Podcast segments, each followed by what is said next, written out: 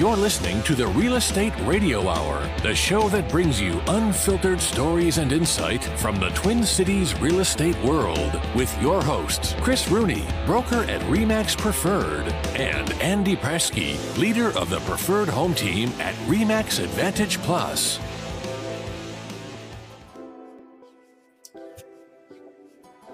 What, gentlemen? Uh, Andy's got lots of uh, um, what are those things? Leprechauns. Uh, three leaf overs. Little Andy, uh, li- little Andy's having some technical difficulties there on his. Uh, yeah, take that, Andy. Try to fix that quick. Take me off screen that quick. oh, we got we got to get rid of him. oh, uh, Nick, a lot of people are asking me how the heck you're doing over there and what's happening uh, in little. Well, you're in Poland, but obviously you're pretty close to what's going on. Um, everything is uh, pretty okay. The sun has came out. Uh, people seem pretty happy. More refugees are coming in to, to my city, which is on the border of Poland and Belarus. But uh, not too much worry here at all. I think that's really interesting because everyone back here is like scared to death of everyone. I mean, it's like it's going crazy. But you guys, I mean, just being that close to it, aren't really seeing much at all, are you? Yeah, nothing. Yeah, we're just um, talking about uh, your homeland, Andy. Oh yeah, yeah, that's good. Yeah, and I that, appreciate uh, you guys doing that. He's not. He doesn't look like he's got camo on yet, so I think he's doing okay. No. Well, more importantly, uh, Chris, why do leprechauns go outside? Oh, why? To sit on their patio. oh God! what's the what's the leprechaun's favorite type of music? Oh geez. Sham rock favorite and type roll. of music? Yeah. Sham rock and roll. What is it? Sham, Sham rock, rock, and roll. roll. Hey, do you ever watch Aerial America on the Smithsonian Channel? No. I don't know. That's I don't know if we cool. actually get Smithsonian. Yeah, if you you should see it. I mean, you won't believe. I mean, there is a lot of everyone thinks hey, I got to go to Paris and France and yeah, uh, Poland and all these other places to find some amazing things, but they're right here in America. But if you watch that, uh, that's what okay. I'm doing. That's that's going to be on my travels. I got to go to the East Coast now. Well, thank you for the tip. You're welcome. Yep. So you uh you you do know what they call an Irish spider though, don't you? Oh no, an Irish Patty spider. long legs. Patty long legs, of course. all right, I'm sorry. Is this is this all day? All day yeah. we're doing this. I've only got a hundred of my uh my uh shamrock style. You've started I got Irish already. blood in me though. I suppose you're about what ninety eight percent solid Irish blood. I'm pretty much a mutt, but I do have some Irish oh. blood in me. Yep. Yeah. But no, no Irish, no green on today. I got a, I got a few closings, and I gotta get uh, some showings done. So. Yeah. But anyways, like hey, it. how did the yeah. parade go? I, I got to be honest with you. I have never had that much traffic in the first two days of the parade. What? In, in the 22 years I've done it. Wow. It was it was insane. I had I bet you. You think I you had, just you think you're just clouded because of what COVID was? Because we've been playing with parades through COVID for a couple years now. Well, I also know people walk in and you tell them that the price of the model is six hundred and thirty nine thousand, and they they throw up a little bit, and then they.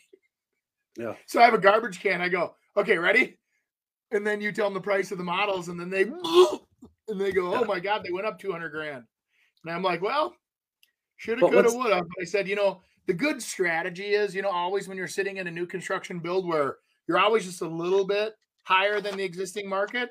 I say a lot of homes, probably yours included, appreciated at a pretty ridiculous rate to your favor. So, you know, at the same rate, you know, new construction went up with inflation. You made more money on your existing house. But here's the best part you still have money on sale if you need to borrow money. Number two, you you get your first year where you pay lot taxes instead of property taxes. And number three, you get the maximum life out of every product that's in that house because it's all brand new and under warranty. And then most people go, you know what? That's worth something to us. I mean, you know, if, if you're you know heading into your senior years and you don't want to sit there being a, a full-time maintenance person taking care of a house that's a 1970s model or whatever when it was built. Beautiful house. You maybe you like the neighborhood, you feel nostalgic staying there, you raised your kids there. But at some point in time, I'm starting to see where people are detaching um, from that nostalgia and saying, we we got to live our lives too. Get into a one level living situation and uh, you know, or, or two stories. That's the other thing. My goodness, are we building a lot of big two stories? So, yeah. you know, and I think with the two stories too, uh, kind of trying to think of how to keep a, a price down. You know, you can create and do, and I mean, everyone thinks, okay, hey, I want a, that main floor bedroom, and I want it because I'm thinking about later on that I'm not going to be able to mm-hmm. walk the steps or whatever. But we've done um, some houses where we've set aside space for an elevator to be able yeah. to kind of bring you up and down on that kind of thing. And those elevators, I mean, before now, I don't even know what they cost now, but um, they were not that bad. They're not that bad to install if you're kind of ready for them. And yeah. you can get all different um, types of elevators too. I mean, if it's one that's in the IDS tower, that's a lot different than if you're just going, you know, from your lower level walkout up to your second story. So, right, right. But and was, they have to excavate and put in footings, and you know, yeah. like if you're talking new construction, Chris, that's a, actually a, a fantastic point. You can make that an extra closet, for an example, on each floor. And then if someday you choose to take advantage of that, put that in there, you engineer it so that it's ready. You cut out the floors, you drop in the stuff, you put on some doors, and you're set. Um, that's pretty smart strategy because most people have to retrofit their house where they go on the exterior of the house and actually build the elevator shaft on the outside of the house. Yeah. So so, t- Andy, what's the temperature? All those people that, what is the temperature of them with what prices are doing and with how uncertainty of what it's going to cost them to build and how long it's going to cost them to build or how long it's going to take to build? Nobody seems to care about the build cycle because I think that there's actually advantages to that too. When you have a one year build cycle, you actually get to that point of where um, you can take your time, pick your colors. The market that's going so fast all of a sudden kind of slows down you lock in your price, you lock in your selections, and it's a patience game, of course. But you know, everybody right now wants to be in by Christmas or by the holidays or by the time yeah. school starts. And when you tell them that they're going to be in next year this time, they almost go, you know, that wouldn't be so bad either, because maybe we won't sell our existing house until the spring of next year, you know, knowing that our new house will be ready like 12 months from now. And they just time it because you it actually there's there's there's you know I always say there's optimism or there's pessimism, right? I like to take the optimistic route and um, you know just really try to spin it in a positive way. So, and a lot of lenders now too, Chris, are taking and giving a, a 360 day lock. Now, granted, it costs you three quarters of a point, but it it's still for peace of mind, and then they'll let you float it down one time in the last 30 days before you close.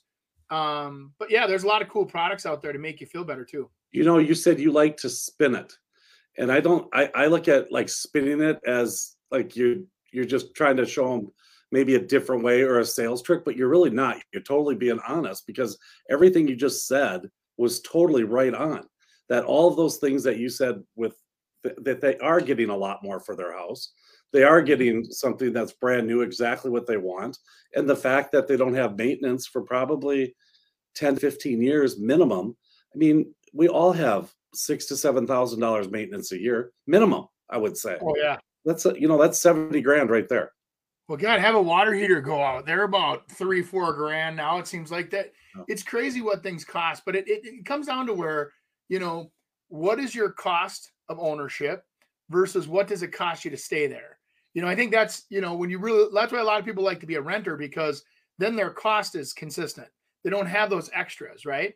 Um, they also don't make appreciation, but I think the a lot of the draw for a lot of people is, hey, it's you know twenty five hundred dollars a month for to rent this place, and that's it. And you know, versus if I own it and the water heater goes out, that's three grand extra this month, or the furnace goes out, that's twelve grand. Um, you know, well, I suppose it depends on how big your place is, but um, you know, it, it really does vary, and so there's cost versus expense.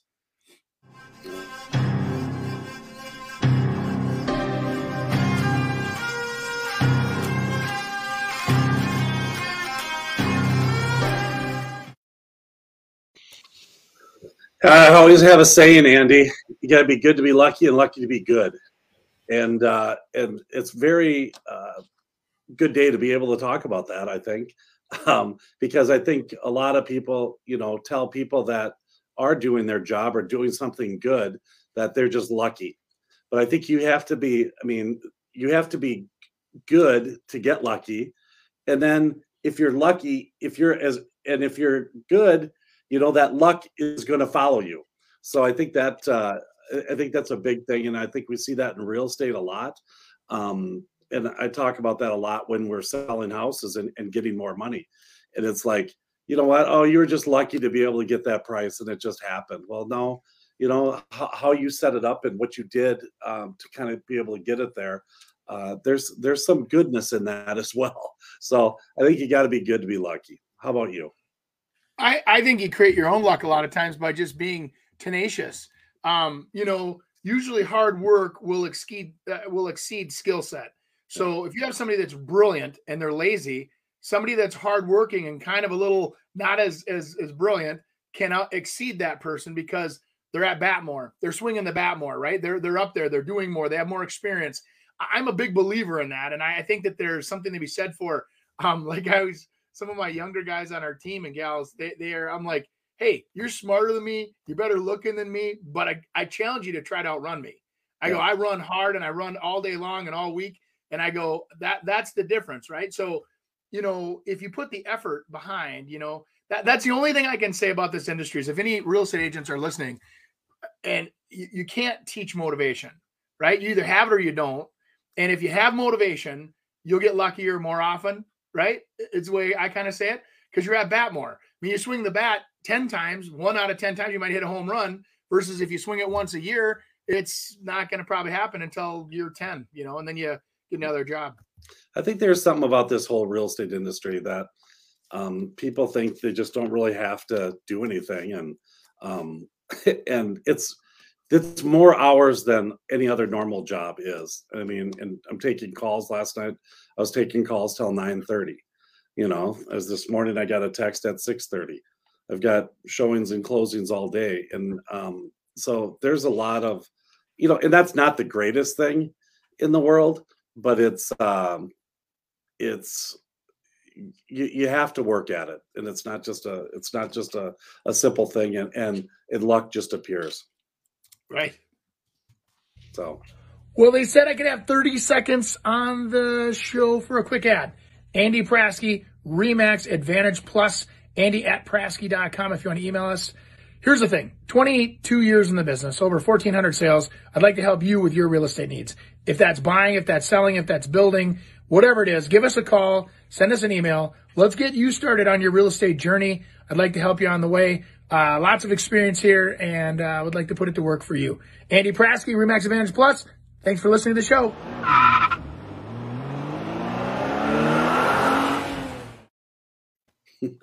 I love the. What was that number again? That guy sounded good.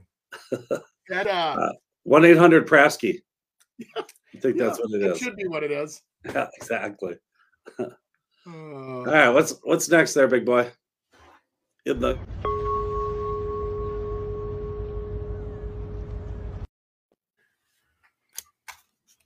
One more time.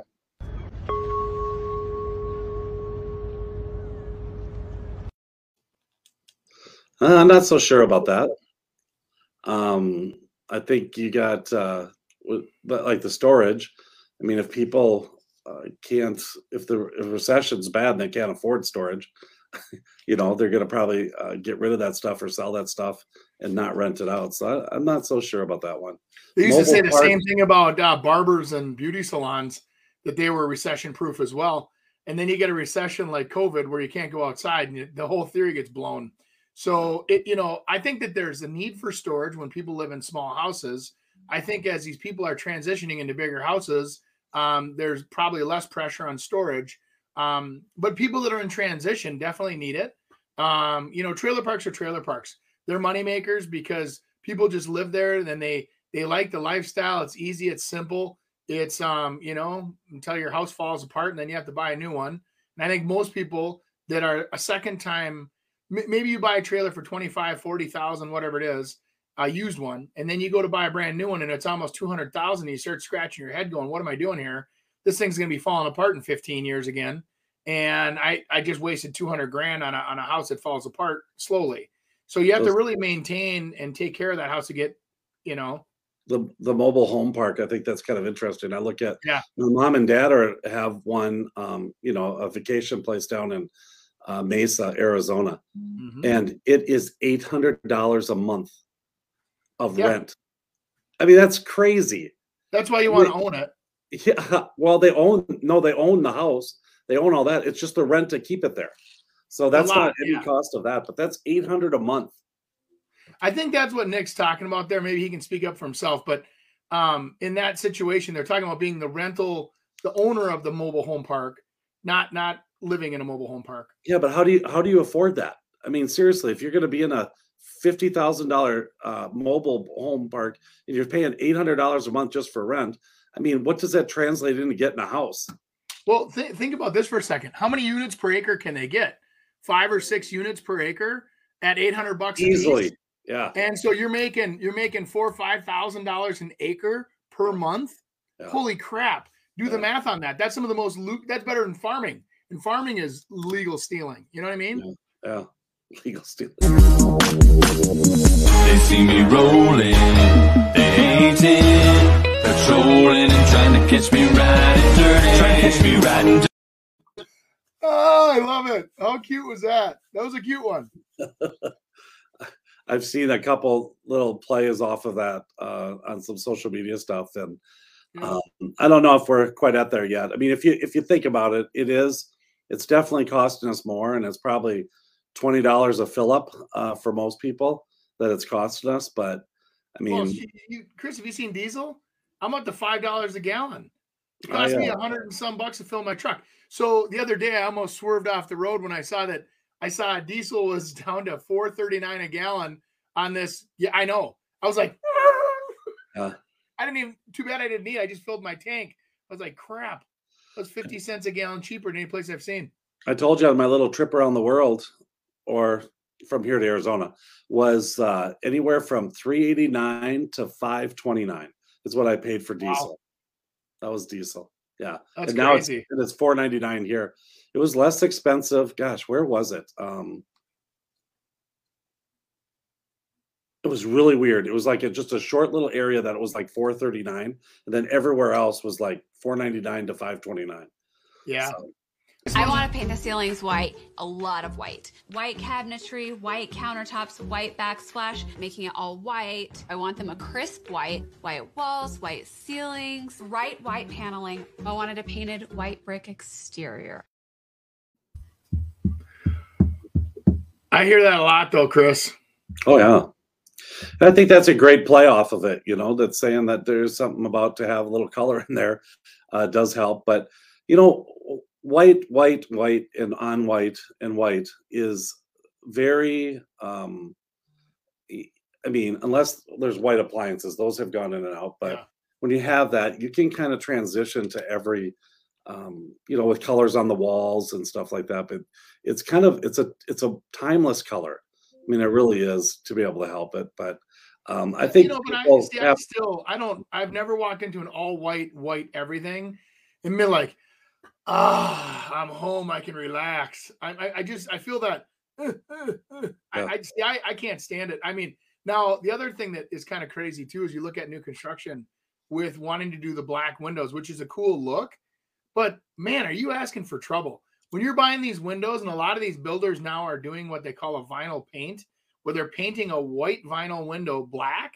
And then what ends up happening is it, it literally, like, think about how much that vinyl will expand and contract. I don't care how good that paint is or melted on there, eventually it's going to crack, right? Yeah. And you're going to have issues. And so that to me, it's like I, I tell that to people and I go, let's put the trim around the windows black.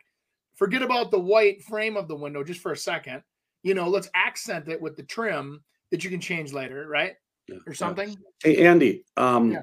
you know, obviously it's St. Patrick's Day and we're doing that. But how about on the models that you guys are doing? Are you seeing green coming back? Because I am seeing shades of green that are coming back.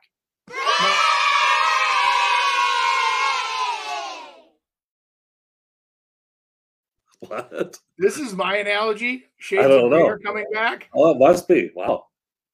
Well, Andy's analogy might be a little short and disappointing, children. Um, no, I I, uh, I I don't see green coming back. I I don't. Um, the only time I see green is on the exterior of the houses, and they're using like such a like a really dark spruce, almost like a bluish green.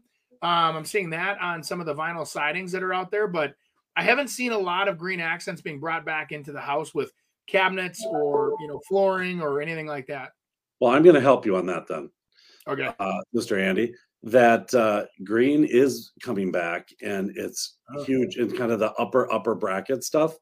Uh, and but it's it's not like I mean it's it's not like a, a grass green. It's more like a uh, gosh, I don't even know what kind of green it is, but it's it's it's really subtle, but it's kind of taken away from where the blues were going. I mean, because we were getting a lot of blues and stuff like that. And I think it had the same kind of, or it has the same kind of feeling of, you know, blue was bringing the sky in, and green Yeah. is kind of bringing the grass in, kind of stuff, and the different colors. And it's more accenting versus, you know, you're not going to trim out your whole color in green, but you might do all your pantry cabinets in it. I'm actually going to be doing that in the house that I'm uh, remodeling right now, in in the pantry. I'm not I'm not daring enough to do it uh, in the main kitchen, but I'm Yeah. I'm I'm gonna try it in there and just see how it goes and do it with kind of more of a butcher block kind of feel. Yeah, you know, I think my mother did it best with decorating where she would take and use accent towels. Like she she had pretty neutral colored like bathrooms and kitchens. And then St. Patrick's Day, she had a whole box and she'd hang all of her green, you know, towels everywhere or her little decorated themed whatever fun things. And then you can change the theme with the seasons. It's kind of fun. It's not permanent. Um, I I, I get a little nervous when you get that specific because I hate to say this, but green is just like orange or green is just like blue or whatever. I mean, and you're getting yourself into a I hope it's trendy when I try to sell it. Um, you know, because somebody might walk in and go, Oh my god, we got to redo this. Who I hate green, right? I, and I always ask people, how many shirts do you have in your closet that are green? Yeah, One, two, one for St. Patrick's Day, and then one for because your grandma bought it for you. And and I always say, apply that to, to life, you know. well, Andy, I have a Bob Marley green shirt. Shocker. Yep. Yeah. Yeah. I, How'd that get in there?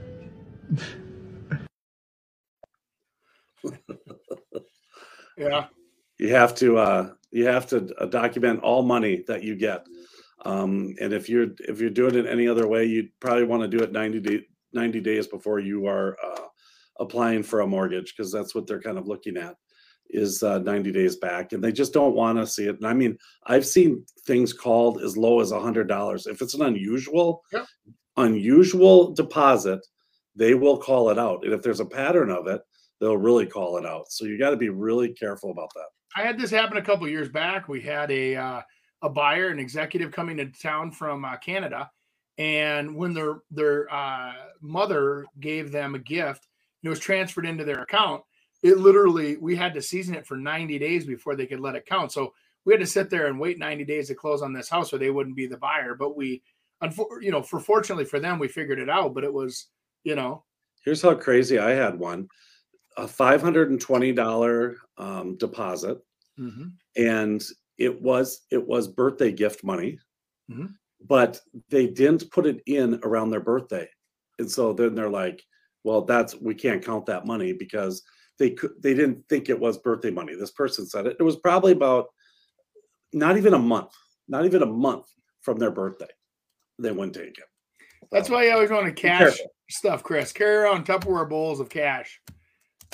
Cash. Yeah, it's just you Nobody just knows what that is anymore. Everybody's like, cash? Why would you do that? And I'm like, it avoids tons of problems when you have cash. My How about new? Oh, if I And see what- rocket mortgage one more time, I'm going to be a rocket.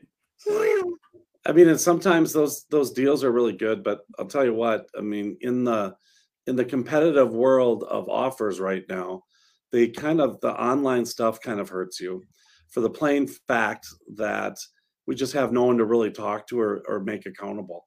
And people worry about that. You know, if it's Yeah. Rocket who's doing 7 million loans a month and you're one of them and your financing is a little tight or a little little off, um, it's a Yep. it's a hard thing to get past. Ed, let me let me give you some advice as a buyer. If you use an online lender, your odds of your acceptance in a multiple offer situation goes down about 85%. Period. They Yeah. they take those offers and go, ooh, online, yuck. Or People Andy, there's ways to they, they want brick and mortar. They want to know that you're a local bank or somebody they can talk to, like Chris just said, somebody they can reference that, yes, I validated their accounts. I'm a professional. I've been doing this for years. And this buyer is a great buyer for you as a seller. And that makes all the difference in the world when you're comparing two offers that look identical. And the one lender you leave a voicemail for that's online somewhere in some other state on a call center, and versus the other one that calls you back and says, Hey, what can I help you with? Yeah. We have um, uh, a thing in a purchase agreement called a commitment date. And what that does is it basically states that there's a date in which that their financing is going to be complete and or they're accepting any of the downfalls of it not being complete. So if you uh, all in a situation with a rocket mortgage or a whatever, an online type thing, what we do is we typically will move if we're accepting that deal, we'll move that uh, commitment date up. So we might put it three weeks before closing because typically where you have the problem with the online stuff is at the closing. And all of a sudden at the closing, oh, it's not done or the money's not getting here. And we, we can't get a hold of anyone because it, it goes from one department to the next department and then you're starting all over. And that's usually the problem. So if we can get that commitment date earlier, you know, and these people can't close, at least you're getting their earnest money. Right. So You're staying, you're staying, you're gone. Sorry. Wasn't sure about you, um, but I'm going to tip towards gone. So, gone. One of you two has been rejected. Who do you think it is? Wrong, it's you. You're in, you're I'll tell you what, um, there's a lot of uh, realtors kind of controlling that as well, which is really sad. Um, and trying to make the decisions uh, for their seller. I mean, it is our job to give our clients the information to make that decision, but it's not our job to make that decision and be throwing out the offers that we don't think are are are good enough. Um, Mhm. Because the one time you start throwing that stuff out, and your seller finds out about it, or it's a friend of a friend, and why didn't you look at mine? I never saw your offer. Why why wouldn't I see your offer? Yeah. You can't you can't do that. you know, I- I every it's- offer has to be presented. Yeah, right. Like like when I get into some of these multiple offers where we'll have, you know, 16 to 18 offers, which by the way, as a listing agent, we should charge an extra percent for because by the time we organize all those offers, put them all together, the admin time behind that is ridiculous. And it gets to a point of where, because I do agree with you a million percent, I make sure that every single offer is presented. I make sure that all the terms are presented fairly. Because what's interesting, Chris, is like I'll sit there and say, oh, these are the top three over here. And sometimes people will favor something that I never even thought about. But it's, and remember, it's our job to present them with the facts so that they can make a decision that's right for them. So, what I think may influence them, but it, my decision doesn't matter. Like you're mm. saying. So, as a real estate agent, get out of my own way, give them all the facts. We do an offer summary worksheet where it shows every offer and then we put them side by side. And then I'll take them intentionally and say, okay, in your house in this condition, this kind of financing will be trickier for us.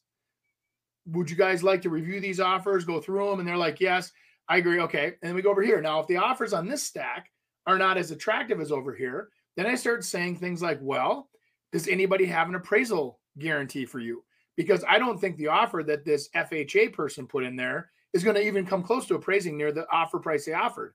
It's almost a strategy like, hey, I know it's going to appraise for 300. Let's offer 350, tie the property up, make them think we're going to give them 350, but there's an escape clause on the uh, financing addendum that says if it does not hit that purchase price, they have the right to cancel. No questions asked. Think about that. So now you've tied up your property trying to chase after money that doesn't even really exist. So a good agent will lay it out and say, "Hey, here's your guaranteed money. Here's your guaranteed closing dates. Here's your guaranteed earnest money. Now, let's make a decision based on, you know, validity. you know, proven. Here's where we should go. You know, I've had in my before where I've had before where agents call up after a house is closed and they see what it closes for and say, "Well, we were willing to pay more than that." You know, but it's not everything's just about price. There's so many more things to it. And Andy, you're 100% right. Is that it's it doesn't matter what you say if it's not going to close. It's got to Right. close. And then that's where you get the money. So to me, um, Amen. no, you. Well, yeah, but you, have know what I say back to those people? I say, well, then why were you such a jackass on your offer when we told you all the offers were due? Your best offer was due by five o'clock tonight. Why didn't you give me your best offer then? If you would have paid that, you should have offered that. So I'm going to say, uh, fooey, you wouldn't have offered that anyway. let's talk about offers i think Yeah. that's i think that's interesting when you get offers uh, in this market Mhm. you know uh, it's it's very interesting and you can sometimes tell if people haven't quite lost enough and then you can tell really if they've lost a lot. But there's sometimes that it's not always something that's 50,000 over wins. It's just it's just not. I know. you know you can you can be in multiple offers and have you know seven eight nine offers and the highest price is ten thousand dollars over. Yeah. I mean, it really can be i well, Chris, you know, and I, I always look at that too, and I go, you know, when it comes right down to looking at offers side by side, sometimes it's not always the price, guys. Like you're saying, sometimes it is the closing date. Sometimes it is the way the offer is written. Um, maybe they even saw the people walking into the house when they had a showing, and they have three little girls, and even though that's not right, unfortunately, they saw it and they want to favor it because they had three little girls, and you know, all those little things that I always say I try to keep away from because you know you don't want to have any kind of um uh we don't want to touch any of the protected discriminatory classes which basically everything's covered. So you kind of want to have an offer where you almost don't even have their names on the offer because you should be picking the offer based on credibility closing date price guarantees earnest money right? And not you know oh whatever the wrong reason is that they chose you. Andy you know what else i've seen lately? What? Is that i mean with social media obviously you can go find out who the seller is or who the buyer is and all that and uh, i've had now that people they don't know my seller at all but they know someone that knows them and then Hmm. all of a sudden it's a phone call from that person to them say oh my good friend is looking to purchase your house and they're so you know they're so excited about it and this and that and trying to get them in that Mhm. way which is kind of And I say, interesting. boy, that's another worked with me dynamic. what's that? Should have worked with me directly. You could have called me. I uh yeah. No but i mean after it's listed they don't even know if they know this person. Right. Then all of a sudden you know you have uh, mutual acquaintances but i think it's kind I of just it's interesting. I, ju- I just I had was half one years old when my family started in real estate, where both my parents were agents. They also dabbled in investing in real estate, rentals, flips, and construction. After college, I went right into getting my license in July of 1990. As a 23 year old agent in an industry that looks nothing like today, I had to know more for my clients to choose me. There wasn't Zillow or social media to tell them how good I was. I had to win them over with knowledge. With knowledge comes confidence, and with confidence comes results.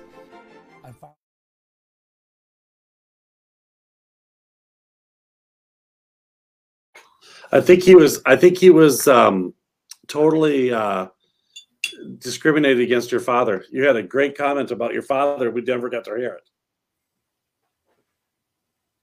What was it andy? What was that? What were you going to say about your oh dad? i was just saying we just had an offer that um they he was he he didn't know how to reject their offer because they're on the hockey team that his kids is on. They're on the same hockey team. And he saw their names and goes oh my god they're on the same hockey team as my children um how can i uh how- uh, i think we gotta find kids For those listeners, Andy We, just got uh, covered up there. is not paying attention today we're totally we're totally bucking the system right now andy so uh, You hockey know, players trying to prove hockey a hockey Okay, anyway, it was hockey players. Let's go on to the question. okay. All right. Uh, okay. We got something here on Facebook. Annual reminder to check your property tax valuations, which went out to residents on 311. I know. I got them. I don't like it. Uh, if you don't appeal the values in a timely manner, you're stuck with the value. For instance, the county is trying to assess our property as going up 35% since last year and 40% in two, oh wow, second time in three years we've had to appeal because the assessment blatantly is trying to uh, screw clients over. The, Well, you know, how one thing I would one thing I'd say about that, Chris, real quick. Look at the tax obligation because sometimes the tax obligation doesn't go up just because the value does. They use a formula. So if you're paying eight thousand dollars on your on your property right now and it jumps up forty percent in value, but you only go up to eighty one hundred, verify that too. There's a they do generally use a formula, and what they do is they try to keep up with values because if you don't, then nobody values the their uh, or they don't respect the the the formula. So they have to kind of keep close, but not at you know.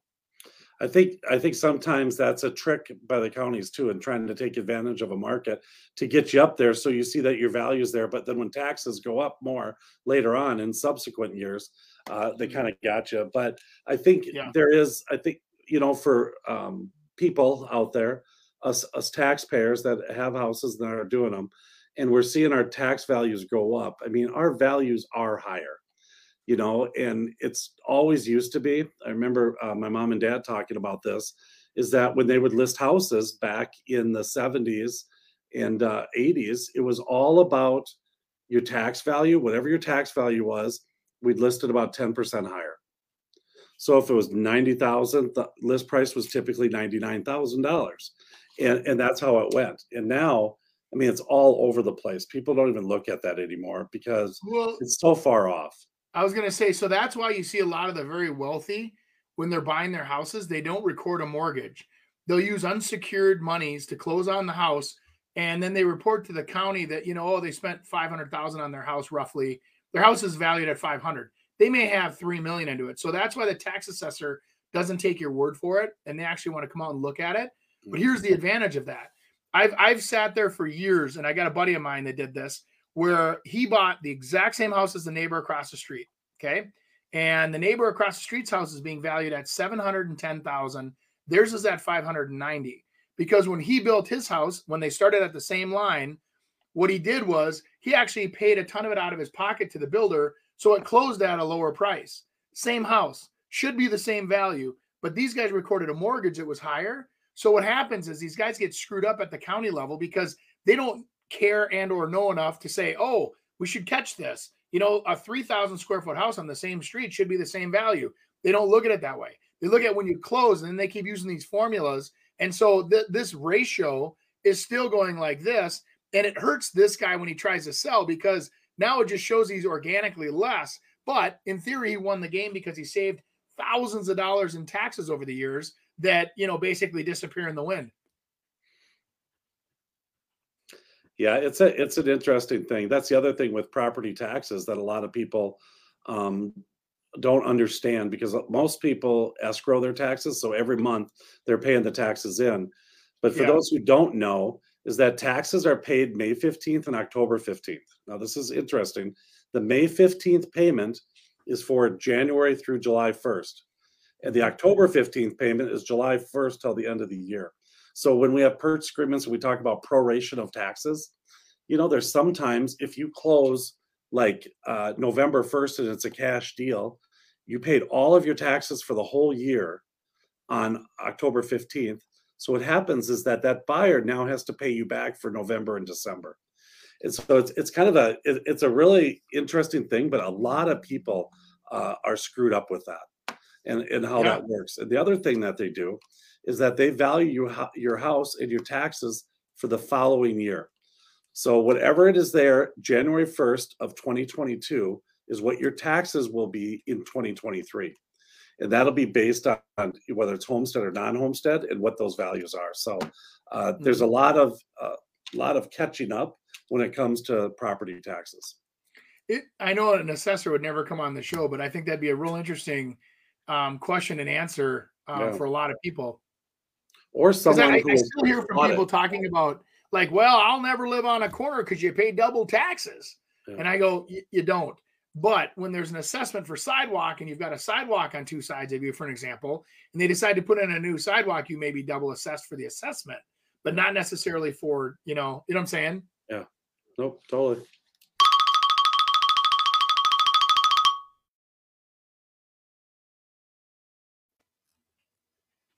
Andy's so good at story time.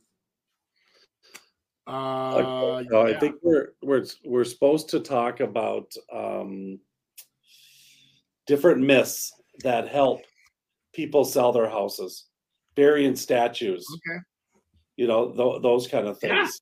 Have you ever had someone that's done something um, kind of crazy in which to be able to get their household, or what Yes. they think it is? Oh, I, I have it. I, uh, you know, back in when the markets were a little more superstitious, um, in the sense that they weren't selling necessarily right away, and there was there was actually value put on the marketing that was put into the houses. Like, you know, when they when there was a difference. Like instead of everybody selling in Yeah. 90 days, you were selling houses in 30. That was where then some superstitious um, things would come in and they'd bury the statue upside down with the legs sticking out of the ground and the whole, you know, I mean, that kind of fun stuff. Um, I've had other people do um, religious prayers where they, you know, they burn incense and they, they, you know, so different cultures have different beliefs on that stuff too. Um, but you know, ultimately, at the end of the day, again, luck comes to those that usually work hard. And so, if you work hard on preparing your house and you take the, and this is in a competitive market, not necessarily right now. Actually, I hate to say this, but I wish we'd go back to more of a 30, 60 day market because those 30 to 60 day markets, everybody's a little more calm. Um, it gives you a chance to actually prepare your house and you can shop. So we'd go out and let's say there's 10 houses for sale within a mile instead of one, right? So we go out there and we actually shop your competition before you list your house so you can position your house properly. So you know, like, hey, if they look at these other 10, we're going to beat them because we're doing this, this, this, this. And at our open house, we're going to cook chocolate chip cookies and, you know, and have a little fun, whatever. Yeah. Those kind of things, that little effort, that little touches, the little fresh flowers on the counter, the little things that make people feel special. I always say, pretend you're having a dinner party. And and like nowadays, we treat people like they're going into the state fair. Show me your ticket. Come on in. Come on in. Come on in. And they run around your house, and it's crazy, and there's nobody cares, and it, it's a joke. It, it the market is really a, a sad joke. Um, when you get to a market where it's a 30 to 60 day market, people come in, do showings, have chance to absorb the space, buy the house for the right reasons because it fits their needs, their family's needs. It's in the right location. Um, then you can't be a sloppy seller. Right now, we got so many sloppy sellers that just don't care. They throw their house up for sale. They got dirty carpet, holes in the walls because they, their their real estate agents are saying it doesn't matter. Doesn't matter. Throw it up for sale. Don't matter. Yeah, yeah. Uh, how about burying the old Saint Joseph? That's, that's what I was talking about. Yeah, St. Yeah. Joseph And you bury it up, feet out of the bury it upside down. with I- his feet out of the ground. Yeah, I had one person that um, had um, like sage. Uh, someone brought in sage and and blessed their house before Yep. uh, to give it good vibes uh, Yep. in in which to sell. And uh, crystals. what's that? Yeah. Oh yeah. Yep. Yeah. And then there's some real big beliefs on. And what do you think of this, Andy? On what you cook and what your house smells like from a from a luck standpoint. Like a lot of people do bread and or cookies. Um, I think I that's had science, brother. I don't think that's luck. I think Mm. when you attract somebody with their nose and you make them think about, oh, this would be a fun place to have dinner, or that smells great, you know, like fresh bread or something like that, that's kind of a hug, you know, it gives you a little hug. Um, those are the kind of things that make people feel at home. And, and that's what I think right now a lot of people are forgetting is that that's what we're selling is somebody's new home to them. And they should be excited and they should have those kind of feelings and that attachment to that house um, you know, other than just the panic, panic, panic, scramble, scramble, scramble. Oh my God, we got one. What does it look like? I forgot. Right? I had I had one, gosh, it must have been, I don't know, 10, 12 years ago at least. And uh, it wasn't in the in the greatest market, so we didn't have a ton of showings. And their big thing was, and they did had done it before, was cooked homemade bread, like thick, really good smelling bread. And what this lady would do is she would cook that and and put it out warm with a whole big slab of butter and, and a knife and and for those people to be able to have it at their house and i'll tell you what the crazy thing was is that's the most feedback i got was the thank you so much but they did call back and we were able to find out more um, about that but it was interesting because this person had done it a couple times before and it worked for them and that's what they're going to do but it was basically doing a new bread every time that uh, a buyer would Mm. come in. Big slab with a, bu- big hunk of butter. That sounds awesome. Um, Yeah. That yeah. Hence my cheeks. Um, the uh, the uh, the other one that we had a couple years back was I thought was brilliant the way they did this, and I learned from my my seller because I've always said like, hey, you know, pretend they're guests. So somebody comes over, it's after work, it's five thirty, they're hungry, their kids are screaming and yelling. Having a couple bottles of water out, or having some little snacks that they could sit and eat, um, you know, little cookie packages or whatever, used to be very popular. So my client took it one step farther when we were selling a house over on the Elm Creek Park uh, over here in Champlin, and they actually said, you know, hey, they're coming right about sunset. So I called the listing agent and says, hey, um, why don't you guys come right about sunset? Um, you know, come early if you want. We got a little treat for you guys. And so they were all excited to come to the second showing because there was a treat. And we put a note that says, hey, next to the where the water bottles were, we said, hey, go out on the deck. Uh, we have a nice treat for you. And then they left a very personalized note that said, hey, you know, we want you guys to enjoy the house with our favorite time of the day, with our favorite wine. Here's a beautiful, you know, Chardonnay, um, ready to go, couple glasses. And they go, have a glass of wine and watch the sunset like we have for years and fall in love with the house just like we did. Oh my God. These people were like all over it. They- It was not even a question if they wanted it. They're like, they love the seller just because the sellers are classy. They cared about their feelings. They wanted them to enjoy the house like they did. So all these positive vibes went into the purchase. That's the way it should be. You know, all this panic, panic, scramble, scramble bullshit, excuse my French, but it's bullshit. And and nowadays the market the way it is is making people bitter when they're buying houses. It's sad. You know, it really is. Hey, did you feel good about swearing there? Because you never could do it on the radio. Yeah. Well, I don't, you know, You if wanted to. I think we had to cut you off a few times. The old, When the we were talking about gu- guaranteed sales or something, we talk about. the old, the old eight second delay. Yeah, exactly.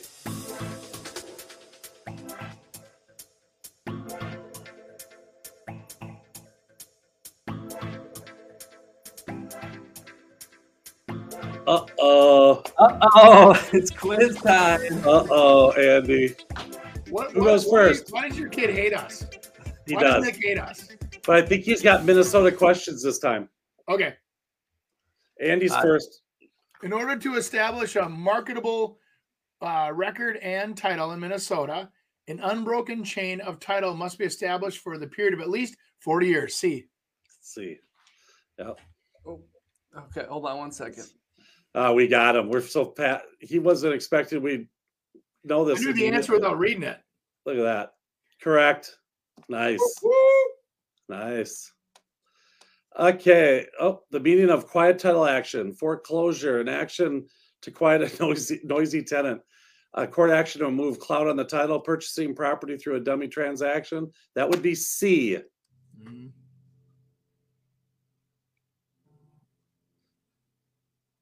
Remember how dumb we were before, Andy? Now we're two for two. Yeah, when he gave us that test on Australian real estate. Exactly. Jesus. The general term value means a good buy, the function of an ob- object, the a- the average use and function of an object to all people, the worth, uh, usefulness, or utility of an object, someone uh, for some purpose. I. what do you think, Chris? D. Wow. That's the, The worth, worth, usefulness, or utility of an object. object. Hey, no working together. What? The Oh, no general working- term value means the worth, usefulness, or utility of an object. I'm gonna go with D. I think.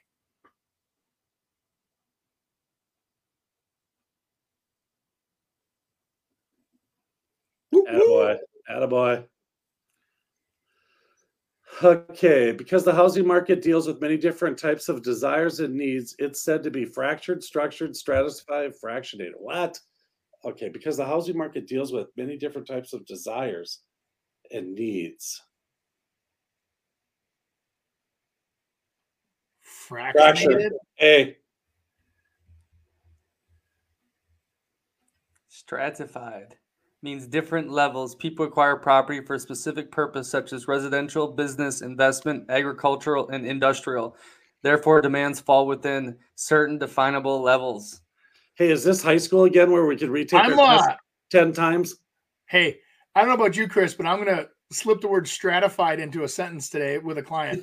totally. I was uh stratified about your house last night, and uh, Exactly. like, "What, sir? That's not used correctly. You're using it incorrectly." Um, okay, uniform settlement statement required by the Real Estate Settlement Procedures Act. Uh, by law, shall be delivered or mailed to the borrower no uh, later than, I believe it's three calendar days. Correct? Business days. You just said. Oh, Now you guys are there's a three up. day holding period on on that stuff. I must have read it wrong. My bad. You're, Okay, you're thinking of a one wrong. closing. You're thinking of a closing disclosure. Yeah, Okay. that's what I Yeah. thought it said. All right. The tax assessment roll showing the assessed value of the property and area. Oh, we had we talked about this. Would be used to establish the tax rate, establish the tax base for the community, equalize the taxes paid by the owners in that area, or determine the proportionate shared by each property owner. The tax assessment roll. The roll is got what's got me. Um, I'm going with D. I think it's B. I think you're right too, but I'm going. What is it? B. Remember, I was saying that how they they Oh, can wow. raise the value to establish the the base, but it doesn't mean that you're going to necessarily pay more in taxes proportionally. It it everybody thinks that's what it means because they they spread it out over the whole community. So if the let's say the community goes from 30 million to 35 million of value, they spread out the amount that they have over the 35 million versus the 30 million. It Okay, Chris minus two. Other, otherwise, you're saying I was wrong. That's what you're saying.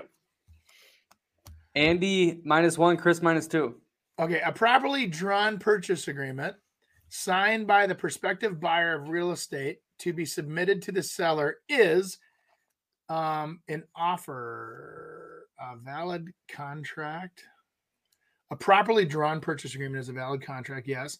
Binding and enforceable contract. Um, boy, I'd say it's an offer. 100%.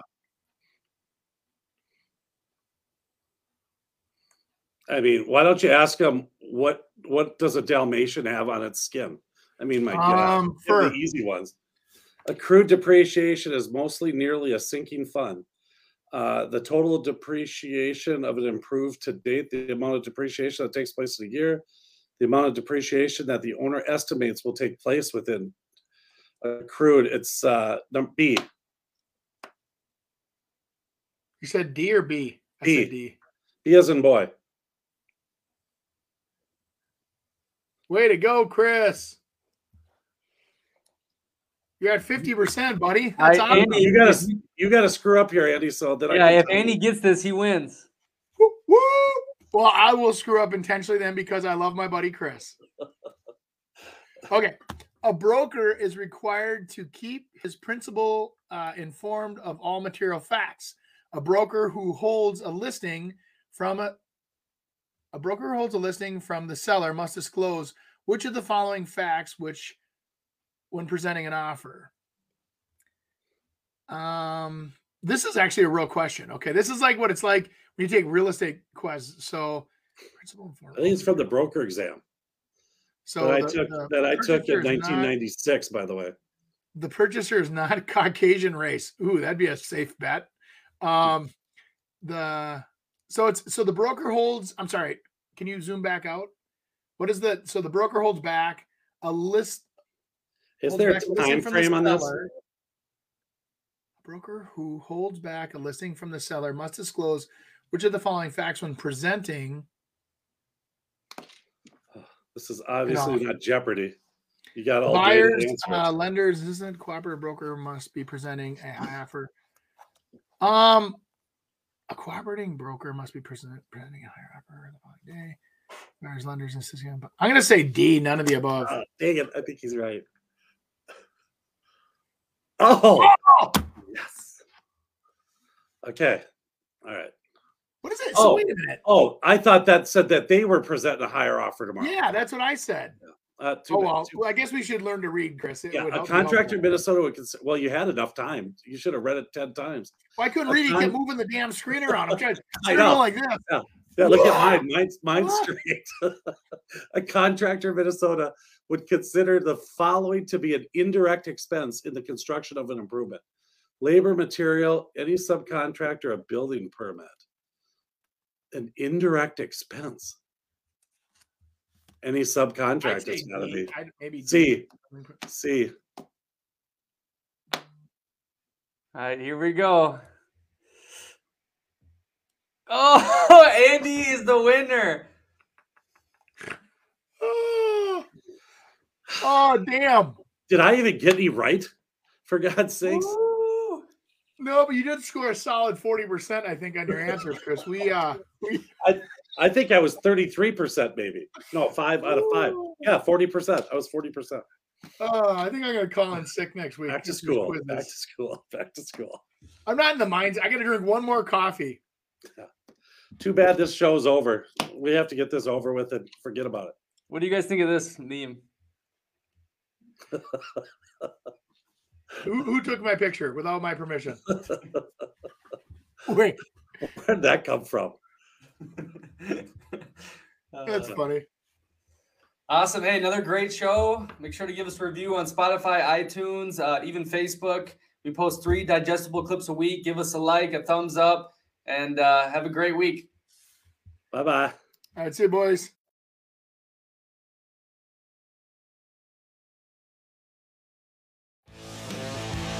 Thanks for joining us this week on the Real Estate Radio Hour. Don't forget to visit our website, realestateradiohour.com, where you can subscribe to the show on iTunes, Spotify, Stitcher, or your preferred podcast listening app.